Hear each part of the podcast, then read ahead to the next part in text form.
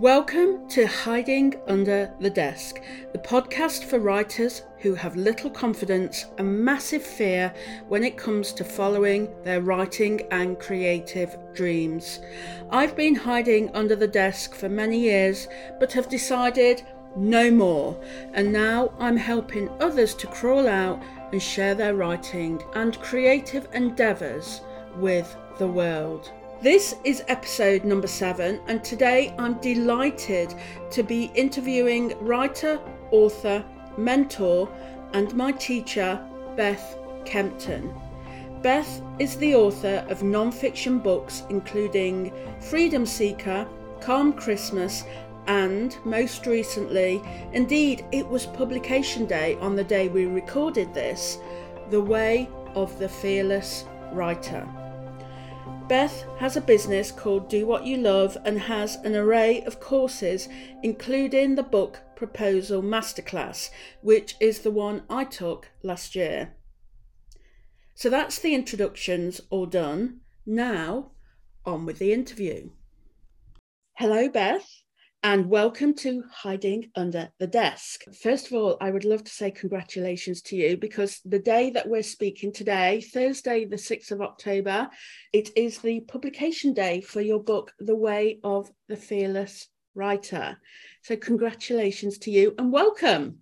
Thank you. And hello. And isn't it cozy here under your desk with our cups of tea and our blankets? and, a, and, a, couple of Labradors snoring. Yes, so snuggly. Never want to leave. If, if, we just stay here under the desk, that would be perfect. Except it would.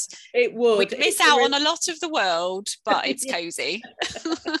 Absolutely. This podcast is called Hiding Under the Desk because I talk a lot and a lot of the people that listen are very unsure scared have little self-belief. And the reason why i called it hiding under the desk was that i would write a piece send it live say it was a blog post send it live and then kind of slam the laptop lid shut in case people were looking looking at me. And i would go outside to my back garden and at the time i had chickens and ducks so i would go out and talk to them. But it it was a kind of hiding from my computer um, wanting to hide away and get cozy like you said under the desk.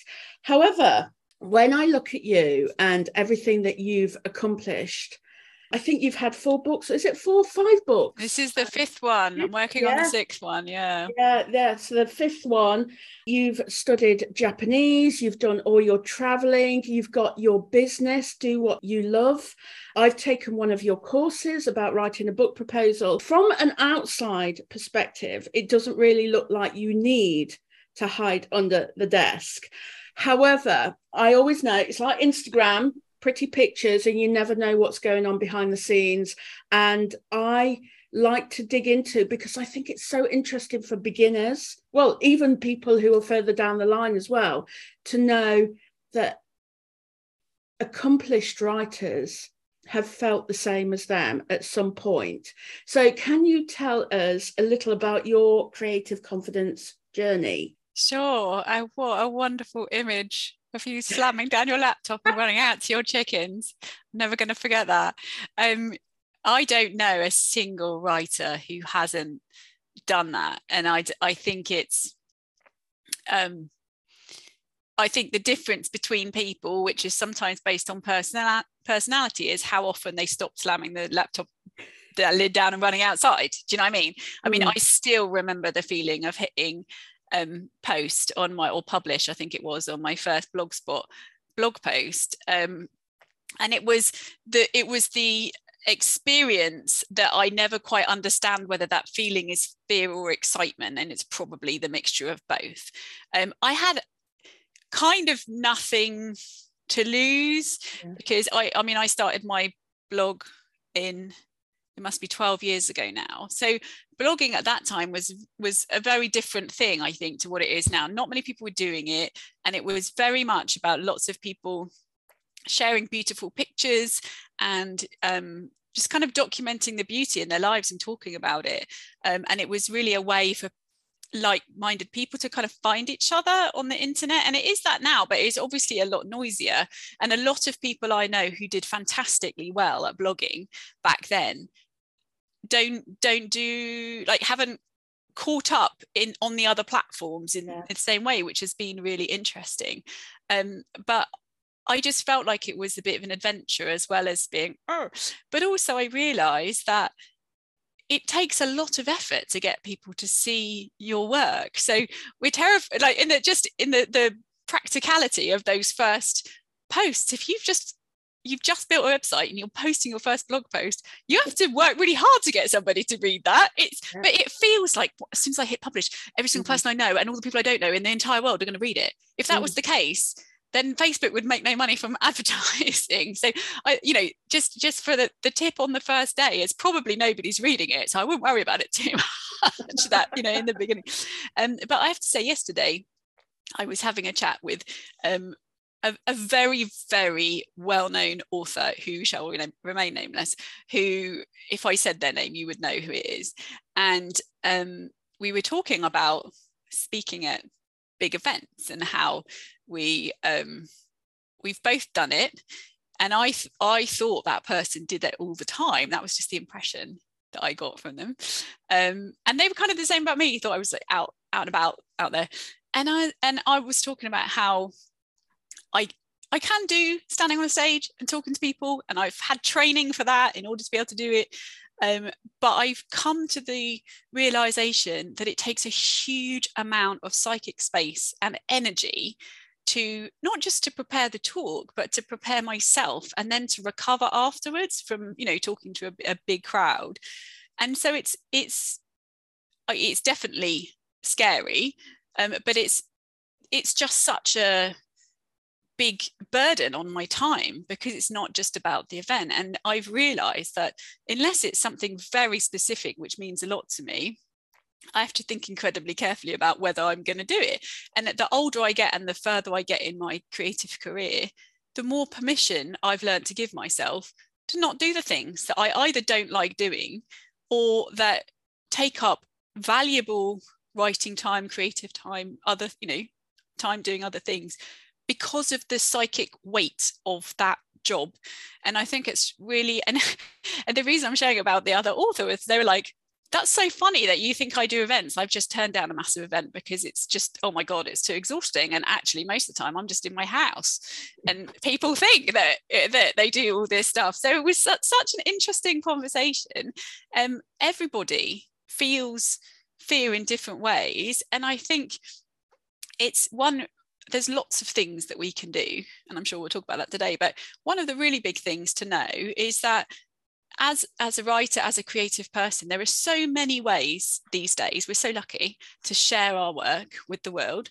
A book is a really obvious one because you know lots of us love books. We love libraries we love bookshops we love the idea of something with our name on it um, that we can hold in our hands.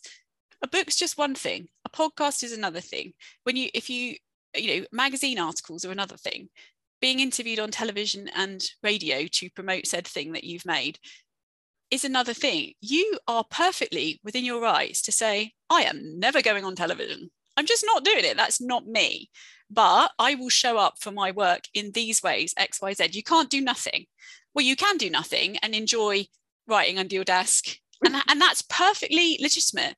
There's absolutely nothing wrong with that. But if you want to get the benefit, the incredible benefit of connecting with other people, and helping them some way in their life, whether that is because you help them escape to another world with a beautiful story, or whether it's because you make them feel less alone because they understand your experience is somehow their experience is reflected in that. So they see themselves in what you've written, or whatever it is. It's it's hard to describe how amazing that is when somebody writes to you and say, Your book has changed my life.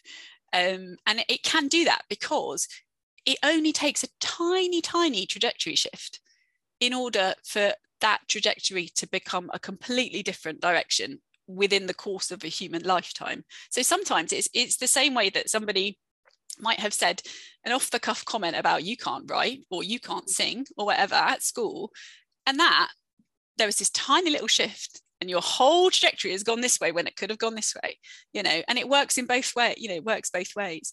So i i would say from this position that i'm in which is very much walking the path not at the end of the path. I want to write books my whole life and they get better with every book but i also want to write you know, the idea of the kind of quality of book i'd like to write.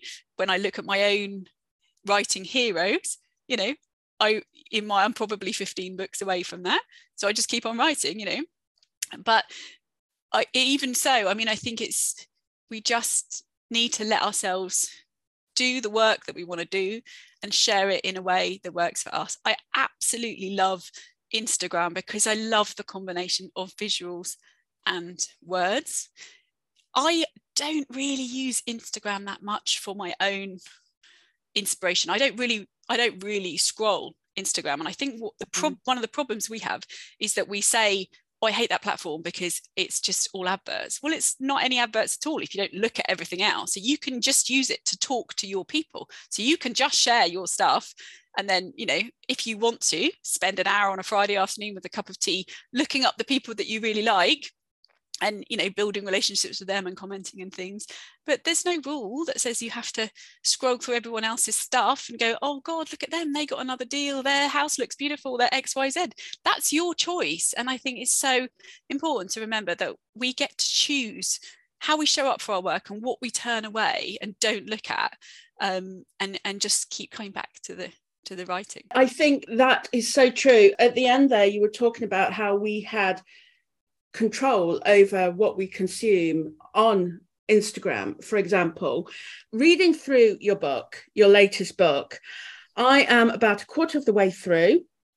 Um, and it's taken me a while because you know there's lots of oh look at all those markers i love it i hope you're scribbling on all the pages i i am do you know what i feel as i've even you know even done a little lighthouse there on the bottom of the page because uh, what did you write there? Experience the joy of shining your light for them. And I've actually got a lighthouse that has got a bulb inside it to the side of me here, which you can't see, no on way. my desk to remind me to be a lighthouse and to shine my light. Yes. So there are so many brilliant things in here you know, even the fact that you get up at 5 10 a.m., um, 16th of January at my desk, still dark, uh, silver rain is falling from the street lamp. I mean, that I've just put that I love it. There's so many things. I've circled things.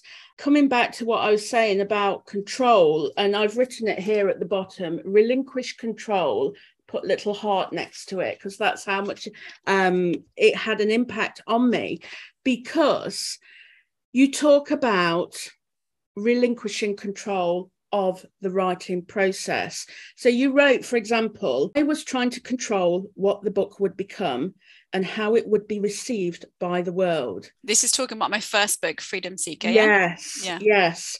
And I had one of those moments where you think, oh my goodness, that's me. Mm. And I thought, this, as you know, I'm writing my book proposal at the moment. And you can't know, wait to read this book. so you've already got your first reader right here. Thank you so much. But you know this because um, I took your course. Um, the book proposal masterclass, I think it's mm-hmm. called. And I have been writing this book proposal since your very first course doing this. And we we talked off air about this, and it's about three years ago. And then I did a catch up um, because I had a kind of big epiphany and I changed the way I was going. This book proposal, I was struggling with like the writing sample, the first one, two, three, or whatever, however number of chapters that I include within the proposal. And I think it was because I was trying to control how the person reading it, and in this case, literary agent or um, you know if i go direct to publisher the person who would receive it and how they would feel about it how they would react to it and i was writing with them in mind and it was creating a kind of block mm-hmm. i think you mentioned the gate of desirelessness and mm-hmm. um, about learning to write without trying to control the outcome so can you talk a little bit more about that of course and it's it's fantastic that you're willing to share that because it you know it's always helpful to have a kind of concrete example. And just to very briefly say about a book proposal for anyone who doesn't really know how they work um, so obviously helen's working on non-fiction and my book proposal masterclass is all for non-fiction and fiction is is slightly different. Um, but I do talk about that in chapter 10 if you want to find out more about it. Um, but essentially, um, for a non-fiction, unless you're writing memoir, you write a book proposal and then you get a book deal and then you write your book, which a lot of people don't seem to know. Um, it's totally fine not to know that. There's a big advantage to know that because you don't waste time writing the wrong book. Um, you know, and it, it helps to have a book deal. Um, if you have a traditional publisher, then you'll have an advance, which can really help free up time you know, or pay for research or whatever it is.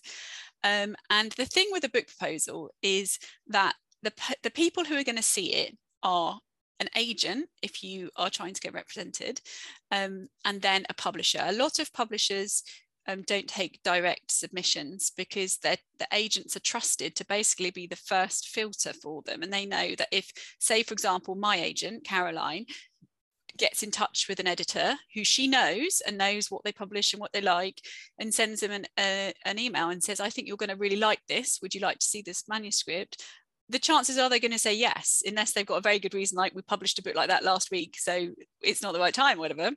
They're probably going to say yes because there's a trust relationship there. So there's lots of reasons why an, an agent can be good but so so that agent and publisher are basically the two audiences of your book proposal.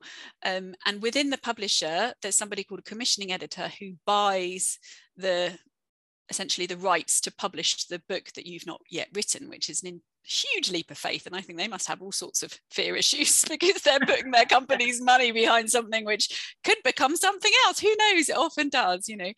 Um, but then what a lot of people also don't know, I think, is that it's not just the person who the commissioning editor who sees that proposal it's it's representatives of all the big teams in that publishing house. And there's a there's a pitch meeting and different editors are pitching different things that they want to buy and not everything gets bought. And the sales team will take your book proposal and all the f- figures that you suggest and their knowledge of the market and do an actual calculation to see how many books they think they can sell um, and how much profit they think they can make, which will be connected to how much they might offer you for your book. Um, and then further down the line, while you're off having a lovely time writing your book, somebody might be making a book cover uh, for your book and somebody might be selling your book into Waterstones or Barnes and Noble or who who else, who knows who um, and that is all on the basis of your proposal because often timelines for non-fiction books especially in the well-being space are quite short um, and so none of my the people who were selling my book on my behalf saw my manuscript in time for them to start working. You know they might be talking to big magazine or something saying there's this great book coming. The only information they have is what's in the book proposal. So it's a very, very important document.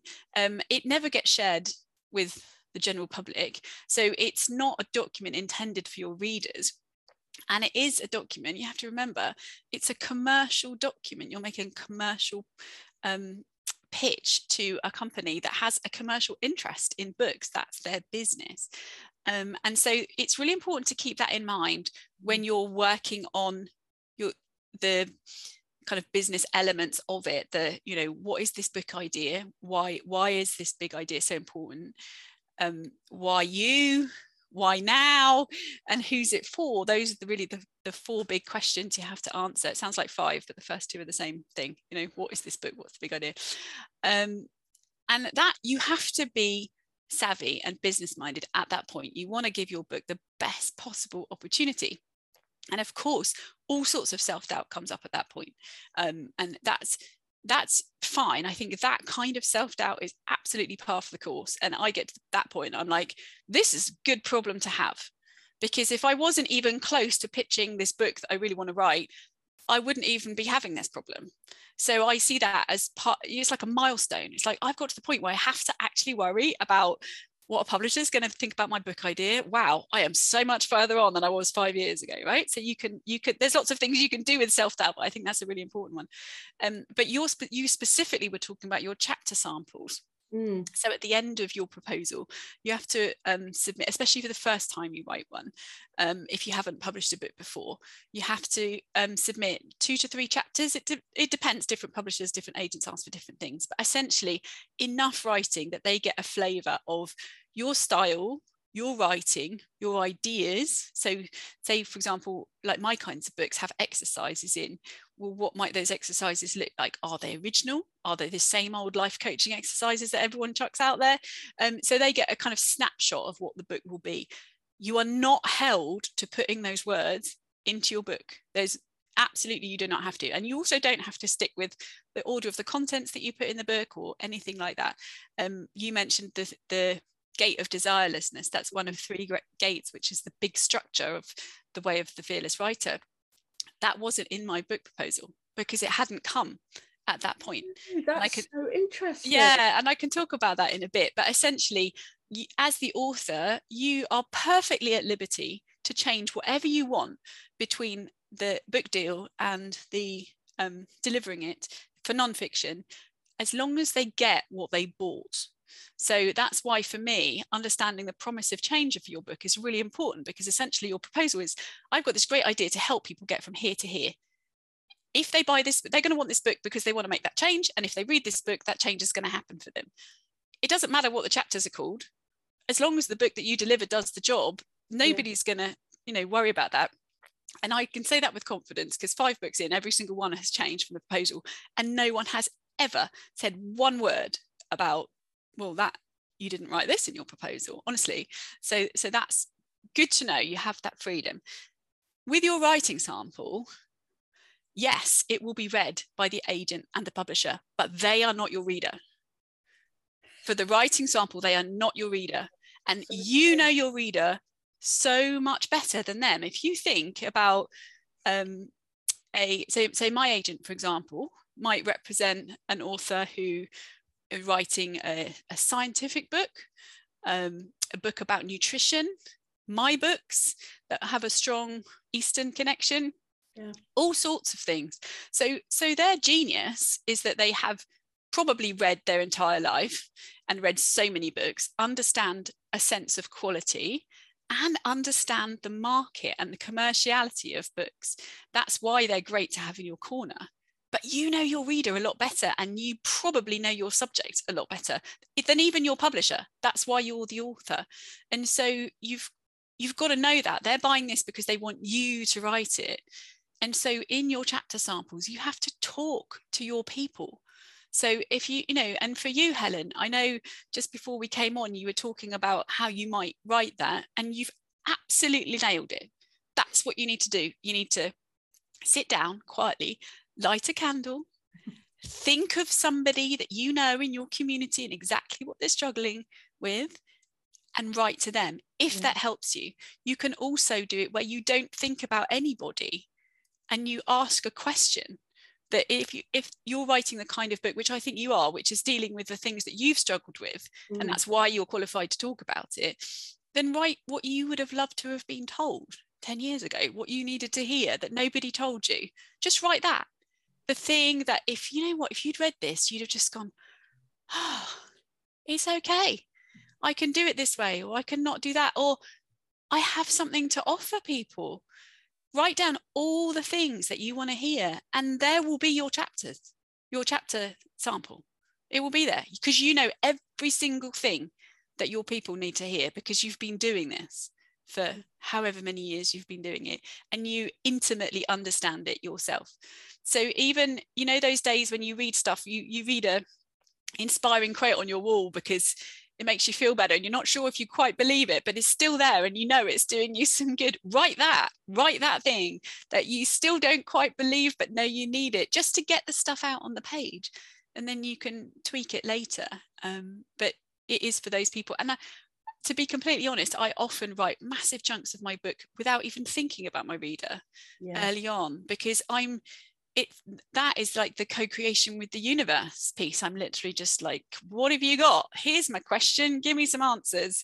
And whatever you call that, it works. It's amazing. And that's you you have access to more wisdom than you know, but you just have to quieten the world to hear it. Um, and I think that's that's where it you know not spending all your time on social media and um, yeah. even things for me it's things like not watching the news i never ever watch the news. I almost watch no television. I I've no, I have one series on Netflix that I watch, and that mm. I, I just don't because it it feeds different parts of your brain that sometimes it's a good thing and sometimes it's just noise and you waste energy worrying about stuff that's either nothing to do with you or things that you can't do anything about when there's something here that you can do in the world that is incredibly valuable yeah. right in front of you if you just stop watching the telly you know? Do you know as you were talking i was thinking oh i've got an anecdote about that. I've got one about that as well and one about that. But it's so true and i think a lot of it does come back to control and a in terms of stop giving the agent or whoever the commissioning editor or whoever is going to read my proposal so much control be and sort of you know write Elizabeth Gilbert says, write to save yourself. And, mm. and that's what I want to do because I know by writing to save myself, I will be able to help other people as well. But if I wrote a how to book with them in mind first, it would be completely different and probably quite dry and not yeah. me at all. A Freedom Seeker for me, I love that book. It's precious. It's my first child, and I know it's helped a lot of people.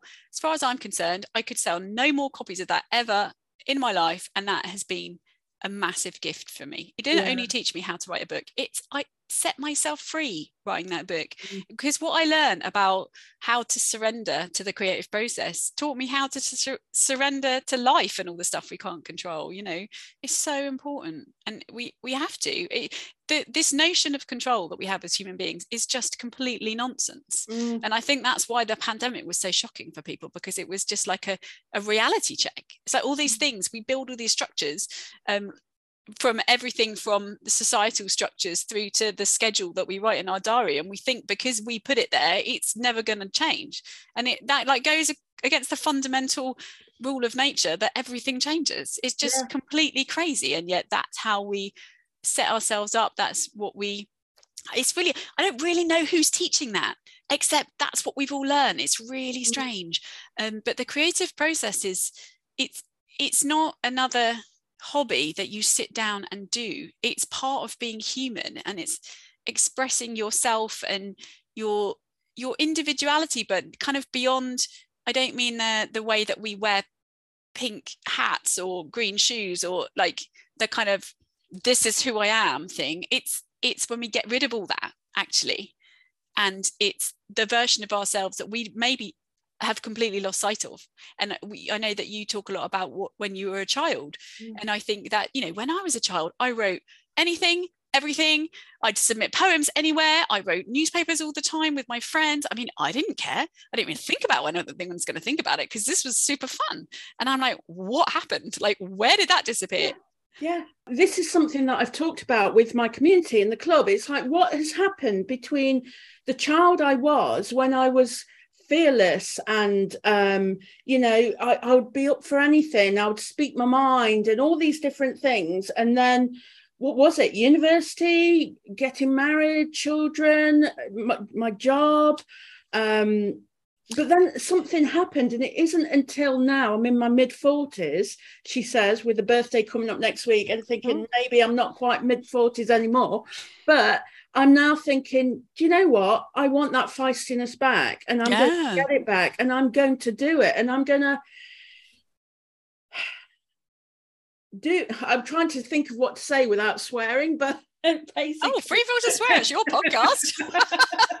but basically, do what I want to do and forget about what other people think or what I think they might think.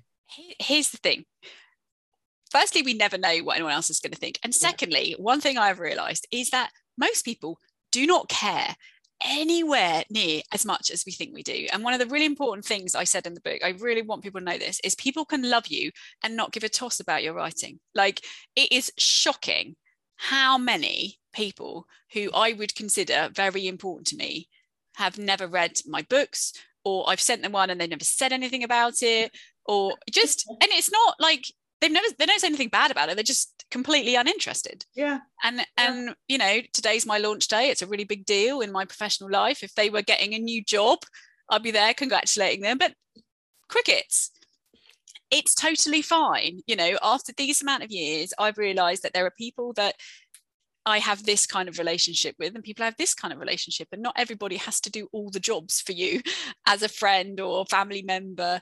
Um, yeah. And I think we, you just have to, like, like what what is it that we need somebody to say? And why do we need them to say it in order to do what we love to do? And it's interesting i have this thing on my instagram um, i do it every season and it's called tiny something poem and it depends what the yeah. um, the season is. So at the moment it's tiny autumn poem. And basically i give one word and um, people have 10 minutes and they have to write a poem and they're not allowed to edit it or only edit it a tiny bit and it's basically just to just go, what comes to mind? And do that, write it down. Oh, look, I did a poem, post it with no big deal. Like it doesn't matter. Yeah. Um, and some of them turn out to be actually quite beautiful poems, and some of them are just not even really a poem at all. But who cares? I spent 10 minutes having a go, right? That's the kind of um, idea of, of the challenge. And today's prompt, which I actually wrote the prompts back in spring, I think I just did them all in one go. And today's prompt is permission. And I wrote a poem in fact let me just read it to you it's not because it's a great poem but because it's exactly what we're we're talking about and it's so interesting how it just it's such a it's such an important thing for us hang on one second let me find it basically if i can't find it it was about saying the sun doesn't wait for anyone to say yeah you can shine and the moon doesn't wait for anyone to say that the river doesn't wait for anyone to say, yeah, you go and flow over there, or the rain to, yeah, you make a puddle over there, that's fine. And yet here we are, human beings waiting for someone, and who knows who, to say, yes, please go ahead and be the human that you are and spill all your stuff that's inside you that who knows who put it there because that's just in you and put it out in the world. Like, who is it that we're expecting is going to give us this permission? Because nobody is. And the people that we give all our attention to are usually the people who've tried to squash that and stop us doing it. And we have to turn away from them and go, well, your opinion doesn't matter anyway. And one of the things I really, really hope people do from reading The Way of the Fearless Writer is firstly give themselves whatever permission they need just just get on with it like nobody is gonna you can wait as long as you want i'm telling you at 45 no one is gonna come along and say right you get to do this you just get to do it. So so get on with doing it. Um, but also to become the somebody who trusts their own opinion of their work. And you get better and better at doing that by writing a lot by reading a lot. So having you know, developing your own sense of quality in writing which is different for everybody but you know what that is.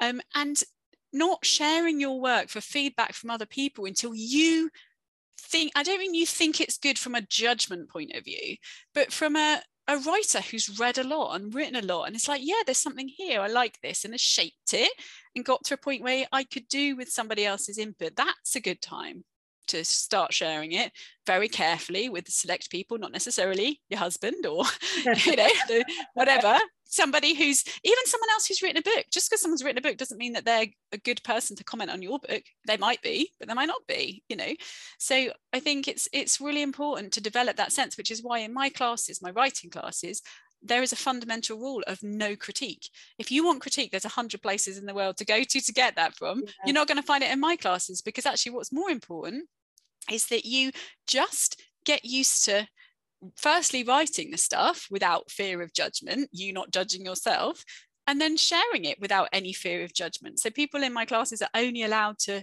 write supportive comments like, oh, I love your last line. Oh, thanks for reminding me of that lovely memory when I was a child, whatever. Absolutely nothing about the quality of, of people's work. And it's incredible, even within a two week class, if people are posting every day, by the end of it, the quality of their work has gone up a whole level mm. because they've started to go, I'm not posting this and seeing oh, so and so like that, they didn't like that. Oh, this is confusing because different people like different things. They're like, that felt really good to write, or that felt really good to read back, or mm, I'm looking at these 10 pieces I've done and I'm thinking, this one feels like me. That's interesting. Why is that? And start it. I think I'll I'll do a bit more of that, whatever that is. And they start to trust themselves. And when you I, I trust my writing, I do, and I, I don't, doesn't mean I always write good stuff, but the drafts of my manuscripts don't go to my um, agent or they go to my agent about 10 days before I submit the final draft, the final manuscript to the publisher. Publisher never sees it until the day it gets sent in. I know that is not the case for everybody. I know a lot of people get a lot of editorial support along the way. I think it depends on you and what you ask for and how you work with your publisher. Um, but I've just come to that basically the, the the book that you read is the book that I wrote. They, mm-hmm. There's a mm-hmm. couple of tweaks, but not much. Um, and, and I think that's a really important thing for you to do. So, Helen, I would say don't submit that proposal until that chapter summary feels like how you would speak to somebody that you know. And that is, that is it. And sometimes actually just speaking it out loud is a good way to get something down that you can work with. But um, that's not an excuse to not write it. What I mean is crack on with yeah. talking about it that way and then um, see where you get to. But at the end of the day, you an editor is not there to make your writing better. I think there's this big misconception about that. You're the author. Mm. You get to write the book you want to write. So make sure that you write the book that you're quite happy to talk about for the next 20 years yeah. and that you know is going to help those people. Because the last thing you want to do is, you know, you've got this community of people who are just desperate for you to put in writing in one place they can keep by their bedside all the stuff that they come to you for. You don't want to give them something that they read it and they're like, what? That's not what I know Helen to be. She doesn't speak like that. That's not how, you know, and that is what fear does. Mm. Fear goes, let's just do something that is so, um, it's so not black or white that it, it kind of keep those people happy and those people happy, those people happy. Half of which are firstly not going to read it or don't matter anyway, right? So just you you've got everything you need to get that done. You could do it this afternoon, honestly.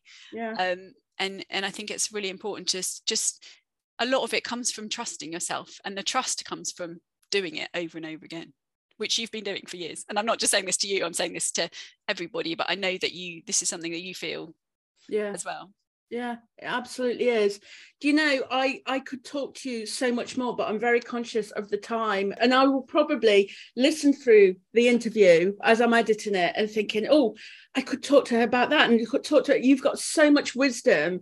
The way you write is so beautiful and poetic and um, descriptive but it also a lot of wisdom comes along with that and a lot of yes she has got into my mind and she is giving me um, reassurance and not permission because um, i don't think i need that but just that boost mm. that you hmm. need to get you over the line what a lovely thing to say. Thank you. And I think those two things come from different places. I think the um, the wisdom part comes from when I totally surrender and yeah. write what one I say what wants to be written. That's yeah. you know how I set most of my writing exercise off. It's like write what wants to be written.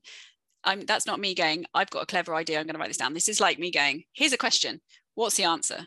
And then, you know, writing it down, which I some people would call a prayer, I think. I don't, but some people would, you know. Um, and then there's a different process. I say, right, flow in the writing is not the same as flow in the reading. And then I spend a lot of time and care to say, what's the most beautiful way that I can say that thing? So mm. those they come at different places and in i don't think you've got to that point in the book but in the middle part the second part of the book I talk about how writing exists in three states which mirror the states of water. Yes, um, I've just got to that bit. Have you? Yes, bit, yes. Yeah. So there's so two of the states are basically about getting words onto a page. Gaseous is really about sorry, gaseous. gaseous. Well, I don't know which it is. The guy doing the audio book told me it was gaseous. I'd said gaseous, so who knows? Um, but anyway, that one um, is it's really just seeing what's in your mind like the the, the worries and the, all those that noise and putting it on the page which is you know some people would call that journaling um, and then the the liquid state writing is what i call it kind of deep writing is when you're it's almost like you become the writing and and mm. you, when you realize you're in it then you're not in it anymore yeah. it's where you know yeah. i'm sure you know that experience yes those two the, the writing that comes as a result of those two is not intended for anybody else. And as soon as you really understand that, then you don't, well, I don't have any fear whatsoever writing in those two states. It just comes because nobody's going to look at it. This is just me. It's just oh. there on the paper. Like, why would I be worried about it? And I'm not editing between brain and page because when I'm writing journaling stuff, I'm just writing what I can see in my mind. I'm not judging it. I'm just going, oh, yeah, there's a thought, write it down, you know. And then, and I often don't go back and look at that you know i might go back to try and find something but what's in my journals is just in my journals right? It's just that the, the page becomes a container for those thoughts instead of my head. So then my head is freer and i can get to the good stuff inside. But when i'm writing good stuff it's that feeling of being becoming the writing almost. And so i'm not judging myself at all because i'm not i'm in the experience right? I might go back afterwards and have some thoughts about it but at the time i'm not for me the what i've learned over the years is that all of my fear is connected to the third state of writing which is solid state writing which is editing and shaping and all that and that the reason it's the place where there will probably always be self-doubt is because those are the words that are intended for sharing with other people not all of them but eventually if you want to put something out in the world you're going to have to shape it yeah. yeah. yeah and and also that's the best way to protect yourself is to do the best job you can with it. And also that's the best way to serve people to do the best job that you can. So once you understand that i think that it takes a lot of the fear away. Um, and so that for your chapter samples for for example you know you're it's it's wonderful to to have a ritual and start go into that with with some kind of what I call a spark, like a, a question or a poem or something, which is connected in some very vague way to the thing that you want to write about.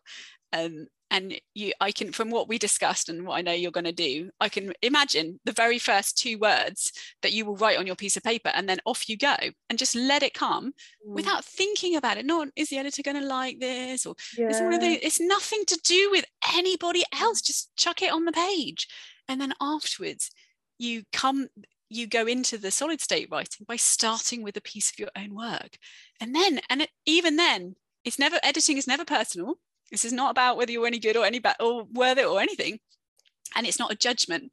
It is a kind of like a review and analysis. It's it's objective. It's looking at it going, okay, so if I'm trying to help this person get from here to here, is this going to help them to do that is a better way that I could do that. And the way of the fearless writer, there's a whole chapter on that, which will help you. There's, there's a series of questions. You can literally just sit down with the questions and use that to edit your piece in the first instance if you find it really difficult to detach from it and not be judgmental about it. And that will get you very far. And then if you're still struggling, you to, to be like, is this is this any good? Which is such a dangerous question. You never ever ask that to somebody else is this any good? It's just, what are they supposed to say? Mm. Either yes to make you feel better or no and make you feel terrible. It's just mm. never ever, please ask that question. Um, but to come up with specific questions to ask somebody who you trust um, to be well placed to answer that. And that's, you know, if you want to pay a freelance editor to give three hours of their time to give you know that that is worth an investment for your book proposal for sure um, but you don't want to be doing that yet you want to do all that work yourself and then do it. And we've just given one example of in a book proposal but it's the same with with anything. And it might be that the first time you submit a magazine article you want to do that get to that stage then get some feedback from somebody who's got you know in a good position to help you. And then the more you do it yourself you won't need to do that anymore because you you can play that role for yourself you know that that I I feel a breakthrough will be coming for me very Yay! soon. So I'm going to read that section first, but I was just reading that um, while I was waiting for us to start. So I'm looking forward to sitting down with that later. I think really, um, guys, say Helen, make sure you do the exercises. I think yes. just to it's you know it's great to just read the book in one go, but also to come back through it and do yes. them one at a time because it especially if you're not used to doing exercises in that way it might be something you think oh this this one's not going to take me anywhere. And actually there's like an, a real gem in it and mm. it's a mm. really good practice for not controlling it going oh the thing that works always for me is this so i'm going to do this. No don't do that. Try something new and see what comes you know? Open my mind. Okay. Yeah. Well i'm just going to finish our podcast with this little quote, and it's your quote from The Way of the Fearless Writer. And I put it on Instagram this morning, but I felt it was so powerful, not just for myself, but for the people that I know within the club and um, I know online as well. But you say, What if we gathered up all the energy we usually spend worrying about what other people think and poured it into our writing? And Can you that, imagine? Gives me goosebumps. I think that's so powerful. So thank you, Beth. Thank you so much for coming onto my podcast. good luck with the publication, the launch, and everything. And I do hope you have a lovely day today. It's like having a birthday.